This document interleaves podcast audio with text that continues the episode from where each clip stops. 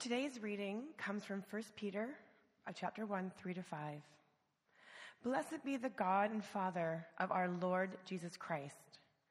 According to his great mercy, he has caused us to be born again to a living hope through the resurrection of Jesus Christ from the dead to an inheritance that is imperishable, undefiled, and unfading, kept in heaven for you, who by God's power are being guarded through faith for a salvation ready to be revealed in the last time. You may be seated. As you're seated, let me pray for us. Uh, Father, as we engage this passage of Scripture in this season of Advent, we ask you more than anything, Lord, that you would reveal yourself to us in greater measure. Uh, Father, we thank you that you saw fit to send your Son in the first advent or arrival of Jesus in his incarnation. We celebrate that even as we wait in the tension of his soon return.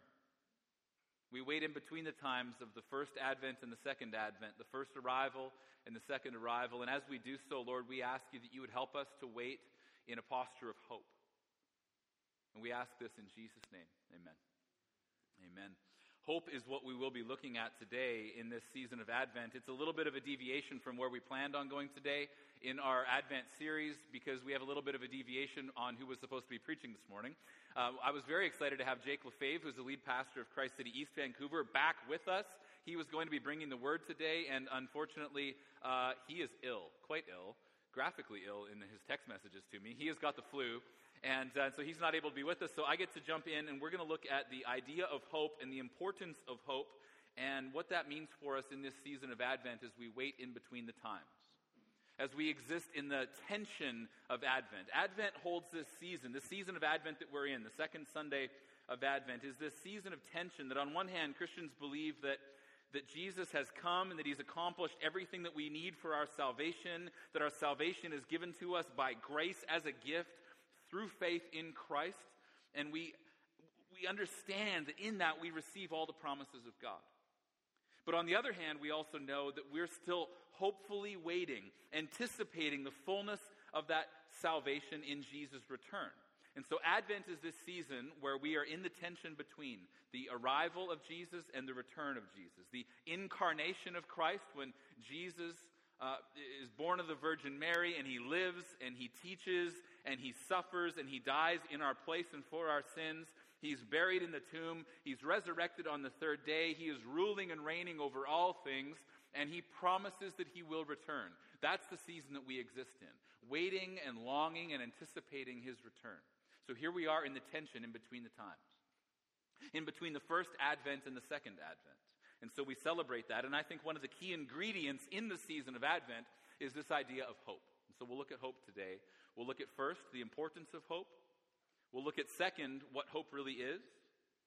And then third, I want to ask three brief questions that are trying to anchor this in our lives into practical day to day things of how to find hope, how to get it back if we've lost it, and how to keep it if we're living in it right now. So we'll look at this the importance of hope, and then define what hope really is biblically, and then ask ourselves three questions how to find it, how to get it back, and how to keep it. Um, when I was uh, nearly 15 years old, um, I was selected to play on a hockey team that went to Europe. And we spent a few weeks in Europe going around playing hockey. And, um, you know, as a bunch of Albertan, sort of overgrown Albertan hockey boys, farm boys, country boys, we just beat up on the Europeans. And it was great. It was really great. We, we won a lot played against teams that were older than us. And here's the thing about that trip it was part hockey, part tour, part experience, cultural experience. And it was a good thing for me as a 14 year old, almost 15. And I don't really remember a whole lot about the hockey, uh, which is probably, I mean, maybe not that good. Um, I remember a few things about it, but I don't remember a lot of what happened. I remember what went on in between the games. When we went and saw castles, when we saw history that you just don't have in Canada, when we went and walked on the cobblestone streets that have been there for centuries, um, I remember the thing that probably most stands out to me from that trip, that time, um, was being in Germany and, and going to a concentration camp at a place called Dachau. And it's the memory that's seared in my mind. It's the images. It's the, it's the struggle to see that there was something that had gone on in life that I didn't understand, that I was not fully acquainted with. Um, we went and we walked into this place, and if you've ever been, some I know some of you have been to the concentration camp at Dachau and and the museum that exists there. Um, we walked in the front door in the lobby, and there's images, big pictures of the atrocities of the Second World War, and piles of bodies, people who had been discarded and thought worthless and put to death. And we walked in and we were confronted with these images. It's the quietest you've ever seen a hockey team of 15 year old boys. And most of us had chaperones on the trip, and most of our chaperones were grandparents. And what became very apparent very quickly to all of us was that our grandparents had lived through something that none of us understood.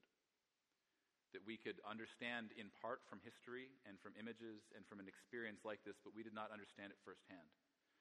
With grandparents who lived through the Second World War, some of them who lived through the Depression era that led up to the Second World War, and then lived with the pain and the horror of knowing what had gone on in this world of how human beings could treat other human beings. And just the face of evil. And I remember going through the entryway and moving my way into the courtyard of the, the compound that is there and recognizing that my grandma wasn't with me anymore. She was my chaperone on the trip, and I turned around to go find her because I thought, oh, I've, I've run ahead. And I walked outside because I couldn't find her inside the building. And I walked outside the entrance, and I could see walking down the road past where our team bus had stopped were grandparents who had no interest in walking in there. They didn't need to learn the history. They didn't need to see the images. They didn't need the reminder. They knew exactly what had gone on there. Most of them lived through it.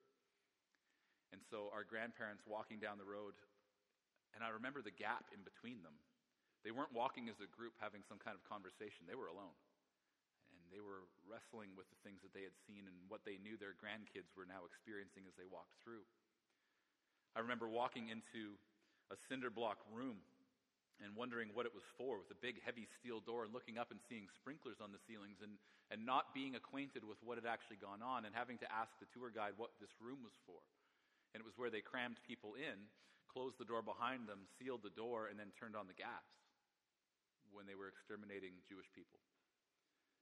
Uh, we walked out of that room into the next room, which was a series of cremation ovens where they cremated people and piled the ashes high images of people and bodies piled up waiting to be cremated, um, buried in open pits, and, and just horrific, horrific conditions. It was a situation that for many was absent of hope. I was telling this story to a friend about 10 years after I was there, and he had gone and seen the same thing, and we were having a conversation, and he told me about a book written by a man named Viktor Frankl called Man's Search for Meaning. And in that book, he chronicles his story of living and being moved around from concentration camp to concentration camp during the Second World War, and how he learned and almost observed as a psychiatrist, I think is what he was, observed the human condition going on within the camp. And the book reads more like an existential philosopher than it does a method of psychiatry and counseling. But he talks a lot about hope and how hope is integral to the human existence, and when it is taken away, how death sets in. People can suffer through nearly anything as long as they have a reason for it, but senseless suffering crushes people because hopelessness comes in and robs life itself. People can suffer through nearly any kind of despair provided they have a light at the end of the tunnel. And as Christians, we call that light the hope of Jesus. We hang on to something that transcends all of the evil and horror that we see in the world around us. We have a hope that is enduring, that is steadfast, that is immovable. We have a hope in Christ that this is not all there is and this is not all there one day will be. That things will not always be as they are, that they will be as they ought to be. And so we have a hope in this sense that it's not just a freedom from a concentration camp or any other kind of idea, our hope is grounded in the person and work of Jesus. Hope is integral to the human existence and is so vital for us, and it's an integral part of the Christian faith. And when we lose sight of hope in Christ, we can begin to fail and falter, and we want to be sure that we are keeping Christ and the hope of Christ at the center of everything we have and believe. Um, one example of what Frankl saw when he was in the camp was uh, a conversation that he had with one of his friends who had a dream. And he had a dream that his camp was going to be liberated by uh, a certain date. This is what he said in his book. He said, The war news which reached our camp made it appear very unlikely that we would be free on the promised date. On March 29th, F, who's his friend, who he just signifies by the first letter of his name, suddenly became ill and ran a high temperature. On March 30th, the day his prophecy had told him that the war and suffering would be over for him, he became delirious and lost consciousness. On March 31st, he was dead. Those who know how close the connection is between the state of mind of a man, his courage and hope or lack of them, and the state of the immunity of his, immunity of his body will understand that the sudden loss of hope and courage can have a deadly effect. The ultimate cause of my friend's death was that the expected liberation did not come, and he was severely disappointed. And he goes on, following in his book, to quote Nietzsche, who said, He who has a why to live can bear with almost any how.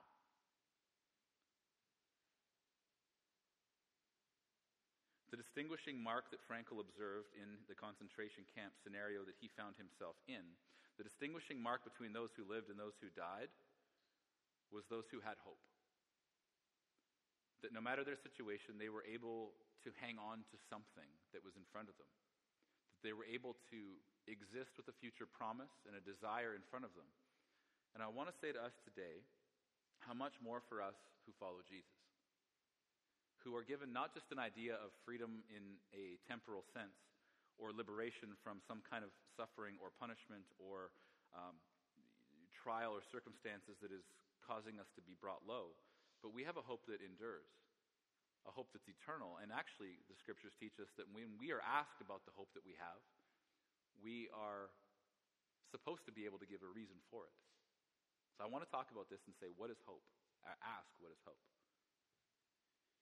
Um, I'll explain it first, I think, by what it's not, and then I'll maybe get to what it is. Um, hope is one of those words that we toss around a little bit, right? We're not living in the generation of concentration camps, though there are concentration camps around the world. We are not personally those people. We came in here freely today, and we use the word hope in a little bit of a lighter way than most people who are suffering deep, deep trials. We use the word hope with things like you buy a lottery ticket and you hope you're going to win. I hope I'm going to win. Well, is that what hope really is biblically? Um, statistically, I've said this before. Statistically, your odds are one, and I, I think the scientific number is in a gazillion that, that you could win. Um, you're more likely to die of flesh eating disease than win the lottery. Uh, so to say that you have hope, yeah, no, I'm a little morbid today. It's okay. so it's okay. You're exponentially more likely to be killed by lightning than to win the lottery, except we talk about things like this in our culture as hope. I hope this will happen. Um, statistically, if you buy 50 lottery tickets a week, um, you are likely to, win, to, to, to win at least once. If you buy 50 tickets a week, you are likely to win the big lotto once every 5,000 years. That's the statistical probability of you winning the lottery.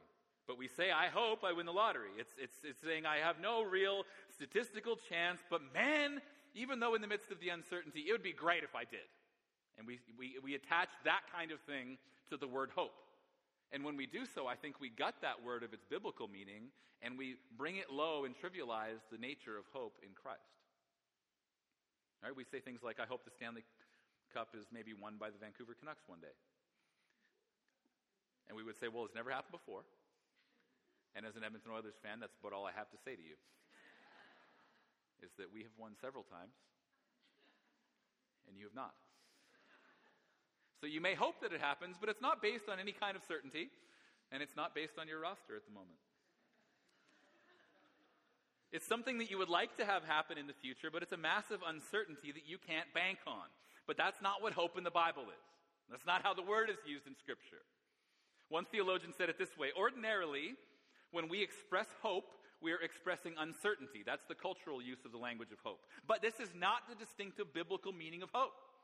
Biblical hope is not just a desire for something good in the future, but rather, biblical hope is a confident expectation, desire for something good in the future. Biblical hope not only desires something good for the future, it expects it to happen. And not only expects it to happen, it is confident that it happens. It's confident it will happen. So the difference between the way that we normally culturally use the word hope and the way that the word hope is used in the Bible is the difference between a confident expectation, that's a scriptural definition of hope, a confident expectation, and like a shot in the dark. When you see your hope is in Jesus, that's not a shot in the dark that that might pan out for you someday. It is a confident expectation that all that God has promised us in Christ will come to pass. It is a covenantally bound promise that God has made. That's our hope. Not a shot in the dark that something we kind of hope might happen one day. Oh, I hope, I hope. No, no, no, no. It's a promise. Hope as we look at it, it's not desiring a future outcome, even though you know that the certainty of that outcome is wildly unsure. Hope, as the Bible shows it to us, is not shrouded in uncertainty. Hope in the Bible is not revealed in an idea. Hope in the Bible is revealed in a person. And that's why Advent is so important for us. The full promises of God, spoken from Genesis to Malachi in the Old Testament, the full promises of God and his promises to his covenant people come to bear in the person and work of Jesus. They come to bear in the incarnation. Our hope is not in some kind of idea, but in a person. In Jesus Christ of Nazareth, born of the Virgin Mary, the God man, the one who came to seek and save that which was lost, the one who came and lived and died in our place and for our sin, who was buried and who was resurrected on the third day, the one, the person who rules and reigns over all the cosmos at this very present moment, like Colossians 1 says, who is sustaining and holding all things together. That's where our hope is grounded. It's not in an idea. Our hope is grounded in the person of Jesus.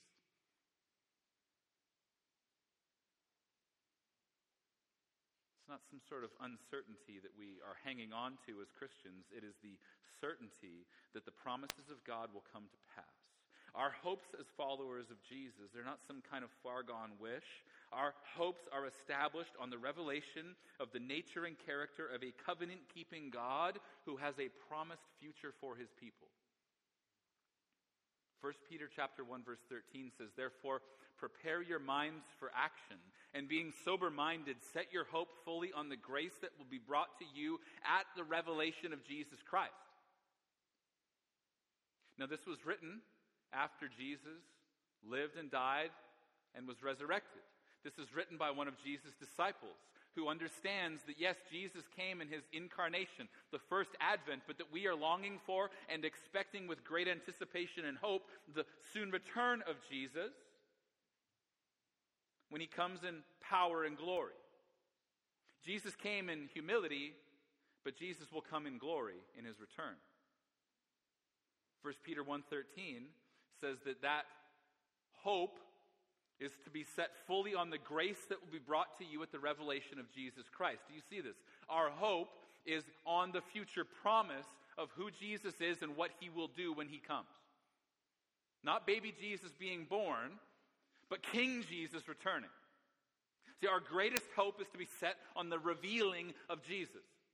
That's biblical hope. Hope is a confident expectation and desire for something good in the future. Specifically, biblical hope is the fullness of the salvation that has been promised to us in Christ, that we can be made right with God, that He will one day return, that He will make all things new, that He rights all wrongs.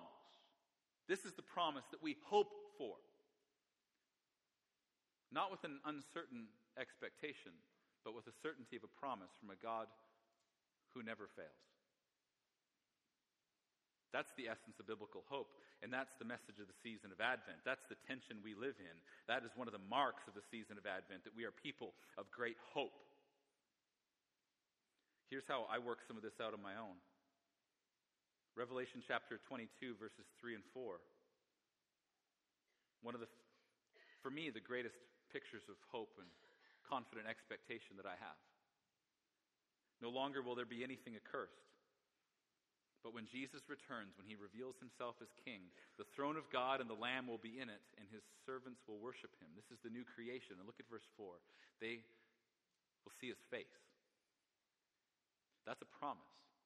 And in the darkest nights and in the deepest valleys, and in the situations of pain and anguish that all of us endure to different degrees at different points in our lives, that's what draws me forward. That's where my hope lives in Christ, in the revelation of God, and the promise that I one day will see his face. I can hang on to the certain promise that I will see the face of Jesus.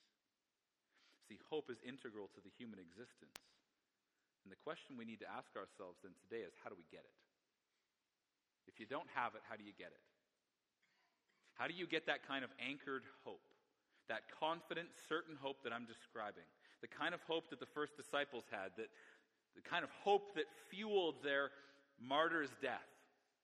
Many of them met their end as a martyr how do they do that with this great anticipation of their future? The, the kind of hope that sustained the church over the last 2,000 years of Christian history. You've never had it, how do you get it? 1 Peter 1, verse 3. Blessed be the God and Father of our Lord Jesus Christ. According to his great mercy, he has caused us to be born again to a living hope. He has caused us to be born again to a living hope through the resurrection of Jesus Christ from the dead to an inheritance that is imperishable, undefiled, and unfading, kept in heaven for you, who by God's power are being guarded through faith for a salvation ready to be revealed in the last time. He has caused us to be born again to a living hope through the resurrection of Jesus Christ from the dead.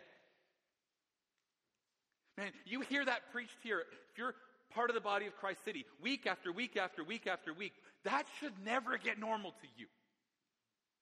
If you're a follower of Jesus, do you ever once in a while, I do this once in a while, I go, I cannot believe I'm a follower of Jesus. Like, I cannot believe it. I did not mean to become a follower of Jesus. God just kind of jumped into my life, grabbed a hold of me, and brought me to himself.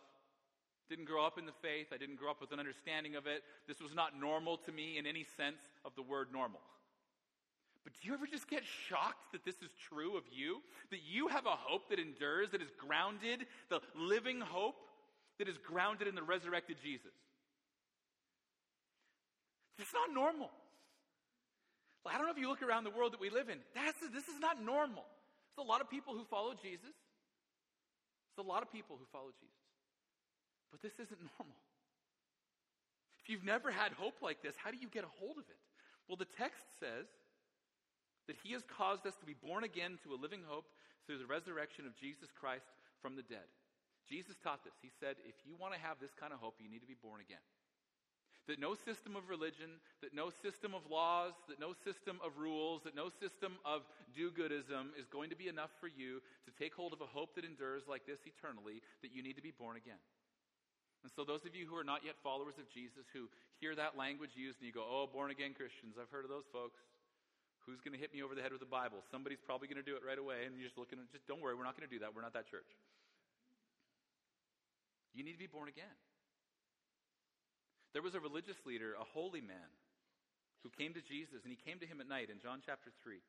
And he came to Jesus, and he was trying to figure out what it meant to be this, this person who honored God in his life. John chapter 3, verse 3, Jesus says to him, Truly, truly, I say to you, unless one is born again, he cannot see the kingdom of God.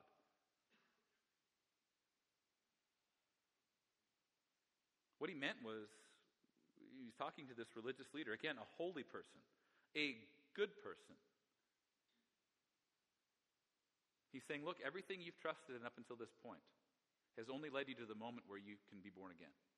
Everything you've trusted in, the family that you were raised in, the, the nation that you find yourself a part of, the rules and regulations that you've kept because you thought they would save you, all of it has actually led you to this moment where you need to be born again. And if you're not, it won't be enough. See, the basic religious belief in our day, and, and I, I say that religious belief in the sense of dead religion, the basic religious belief of our day, and I think we live in a totally religious society. People would say that it's not. Well, I, I think it is. I think it very much is. I think that many of us and many of our neighbors are living in some kind of system where they think they can find themselves presentable to God in their own strength where they can do enough to merit the approval of God on their own. The basic religious belief is that if I'm good, I can be saved. That if I'm good, I'll be okay. And then we define good not in a relationship to who God is and who He's revealed Himself to be, but we define good horizontally. And so we go, well, I'm better than Him.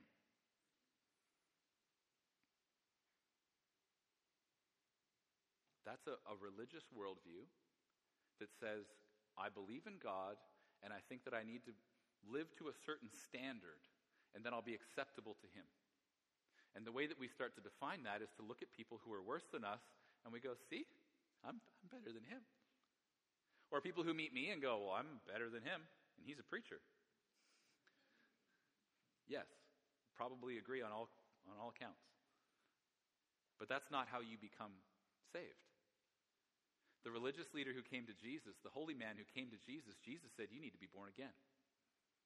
You need to be born again. You need to be cleansed. You need to be made whole. And the only way that that happens is through Jesus and what he has accomplished on our behalf.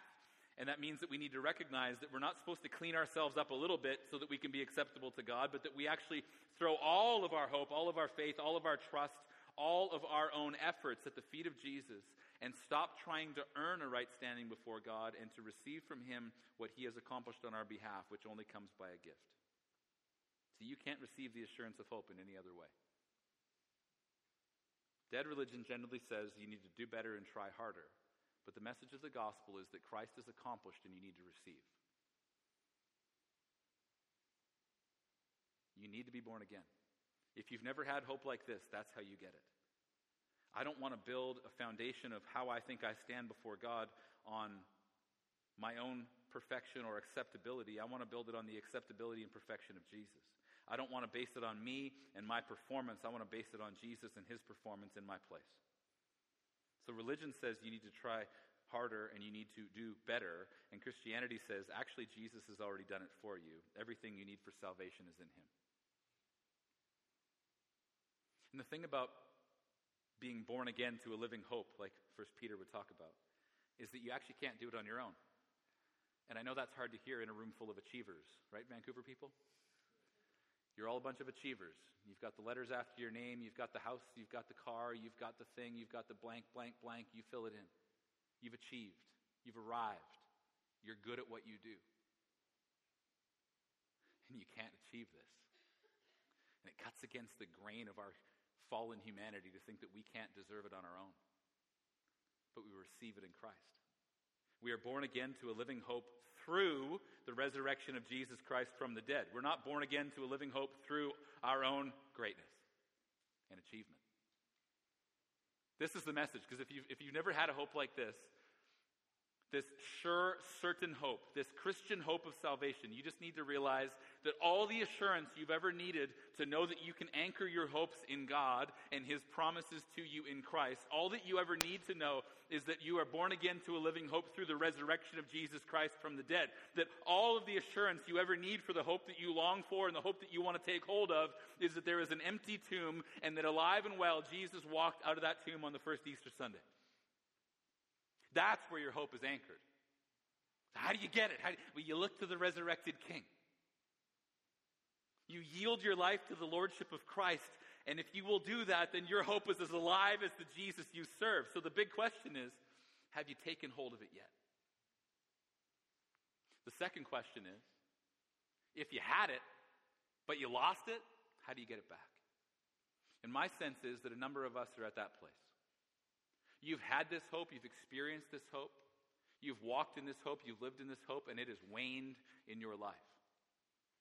This is my, I don't think it's an assumption of many of us in the room, I, I think it's knowledge. That many of us have taken hold of a hope like that, but there are seasons where it's dipped, and we're not quite so sure anymore. Well, Hebrews chapter 6 tells us that our hope is anchored in the promises of God and that God's promises are certain because he cannot lie. Our hope is anchored in the certainty that Jesus has made a way for us to be present before the Father. I would encourage you to go and meditate on Hebrews chapter 6. See, we typically think of our hope as something that's a wish or a desire that would take place, but I don't think that's the way it, his hope is kind of like our faith looking forward. Hope, the writer of Hebrews says, is like an anchor. Hope keeps us grounded to the truth, and it stops us from being tossed back and forth by every stormy wave that comes along, every current that would cause us to drift off course, if we're anchored and our hope is in Christ, that means that we are tethered to Him and that we cannot drift too far before we will swing back. Hope isn't closing your eyes and taking a deep breath and plunging into the unknown. Hope is looking forward to the certainty of the promises of God coming to pass. Where do we find the promises of God? Where do we find them? And where do we know what He is like, how He has revealed Himself to us? It's in His Word. And as I hold up my Bible in front of you, I want to say that if you've lost your hope and you're trying to figure out how to get it back, can I encourage you that it's found here? Because this connects you to God. It reveals who He is and what He's promised to you. And you can grab a hold of this, and it will re anchor you back in that hope, and the hope will begin to rise. Even in the tension as we wait in between the times. Sometimes we lose our hope because we've forgotten what's promised to us. And sometimes we lose our hope because we have misplaced it. We have placed our hopes and dreams on the wrong foundation. Sometimes the greatest disappointments in our lives, they just spring from misplaced hope. We think that we will have everything we need in a boyfriend or a girlfriend or a spouse. We think that we will find everything that we need in our marriage as we look to one another. We think that we'll find everything that we need to sustain us if we would just be able to build a family, if we would just get that promotion, if we would just get that house, if we would just get that car, if we would just get that retirement fund, if we would just get that, and you fill in the blanks. And we think, I would then have hope. But right now I feel hopeless because I can't take hold of the things that I want. I'm just saying to you, don't misplace your hope.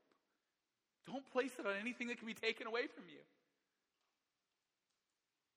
Your spouse, your children, your marriage, your home, your car, your bank account, your retirement fund, they can all be taken. And if you've placed your hope in those things, you will find yourself hopeless. But if you've placed your hope in Christ, it is hope that endures and can never be taken. If you've lost it, you can find it again. Just don't attach your hope to something that is not an anchor. The hope of the resurrection of Jesus anchors us in the promises of God, what is ours in Christ. And like those in Auschwitz and Dachau who survived in hope, we would find that we can endure any kind of suffering. We can maintain our hope, even in the midst of the worst trials in life, if it's anchored in who He is. 1 Peter chapter 1 verse 3 says according to his great mercy he has caused us to be born again to a living hope through the resurrection of Jesus Christ from the dead. So if you've lost it how do you get it back? You look to the word of God. You look to the word of God. And you realign yourself with who he is and what he's promised and how he's called you to live in hope. And it will begin to grow. Our hope's not grounded in arbitrary ideas, it is grounded in the risen Christ. So if you've had it and you've lost it, here's what I think you should do. You know when you lose something in your house and you think, I need to retrace my steps to go find that? I seem to do it more often these days than ever before. I've lost something. I need to retrace my steps to go and find it once again. I would say if you've lost hope in this season, retrace your steps to when you last had it. When you felt like it was strong, Retrace your steps to when you first had it or last had it, and ask God to show you what happened in between that time and your present reality now. Because my bet is one of two things happened. One, you were sinned against in some horrific way that has caused you to doubt the goodness and sincerity of God who loves you. And that you've said something like this God, if you really loved me, that wouldn't have happened to me. And your hope begins to fall because you're not sure you're anchored in Him and you're not sure that He's the anchor you really should attach yourself to, and your hope begins to wane. And I'm saying to you, if you retrace your steps back to the point of origin where you last saw your hope, ask God to show you where He was in the midst of your suffering, because I can guarantee you one thing He was not absent. Though you have been sinned against, though you have suffered, though you are in a moment of trial, He has not abandoned you. And there's no reason to shift your hope off of Him. The other thing that can happen, I think, at times, is that we shift our ultimate hope from God onto something else, like I said, that can be taken and removed from our life. And so when it's taken and removed for us, we feel hopeless. But I want you to notice that's actually a gracious act of God to show you that where you put your trust and what you thought you were anchored to is not as good as you thought it was. And so when your relationship fails, when you get fired from the job, when you don't get the raise, when your investment accounts are gone, you can have hope in spite of that. Not hope in that, in spite of that. So retrace your steps and go back to the last point you had hope. And ask God to show you where He was from that point till today. Because I can tell you one thing it is the gracious act of the Holy Spirit to allow you to go through trials that you might come and put your hope back in the right foundation. And it is the gracious act of the Holy Spirit to reveal to you that God is with you that he will never leave you nor forsake you, no matter the circumstances you're enduring. All that we have to do when we suffer trials like this is to behold the cross and be reminded of the fact that we serve a God who is well acquainted with suffering, who suffered in our place and for our sins, that we might not be hopeless, but that we might be filled with hope in spite of the trials we experience. So you are not left alone and you are not left abandoned. You are not left to your own devices and your own strength. You serve a God who suffered with you and for you, who is coming to reveal himself to you in the midst of those situations. If you've lost your hope, you can find it again. Third, if you're filled with hope, how do you keep it? If you're filled with hope, how do you keep it? Look at 1 Peter chapter 1, look at verses 3 through 5 again. Blessed be the God and Father of our Lord Jesus Christ According to his great mercy, he's caused us to be born again to a living hope through the resurrection of Jesus Christ from the dead. And then verse 4 says, to an inheritance that is imperishable, undefiled, and unfading, kept in heaven for you, who by God's power are being guarded through faith for a salvation ready to be revealed in the last time. So if you are filled with hope today, rejoice, be thankful, Celebrate the reality that you're filled with hope. And can I ask you something? Can I beg you, body of Christ City, can I beg you, if you are filled with hope today, please share it? Because there are so many people sitting around you right now who don't have any. And who aren't sure how they're going to get through the next week. But if you're filled with hope, please don't be selfish with it. And please don't assume that just because the person walked in today with a beautiful veneer and smile, oh, everything's good not true. We need to share the hope we have. If you have hope, here's how you maintain it don't keep it for yourself. You share in it, you live into it, you expose others to it, you bring them along, and when you see the countenance of their face change, as you explain the hope that you have in the risen Christ, the hope that you have that will be revealed in the last time, the inheritance that is yours and theirs, that is imperishable and undefiled and unfading, when you begin to share of that hope, that salvation ready to be revealed in the last time, I just want to say that that hope is infectious. If you've got it, live into it, share it with others.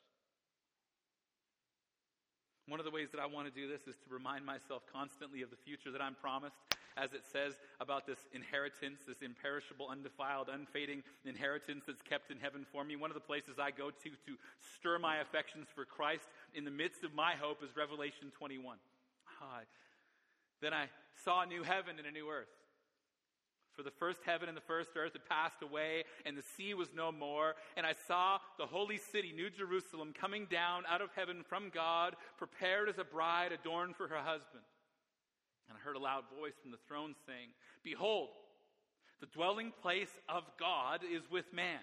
He will dwell with them, and they will be his people, and God himself will be with them as their God.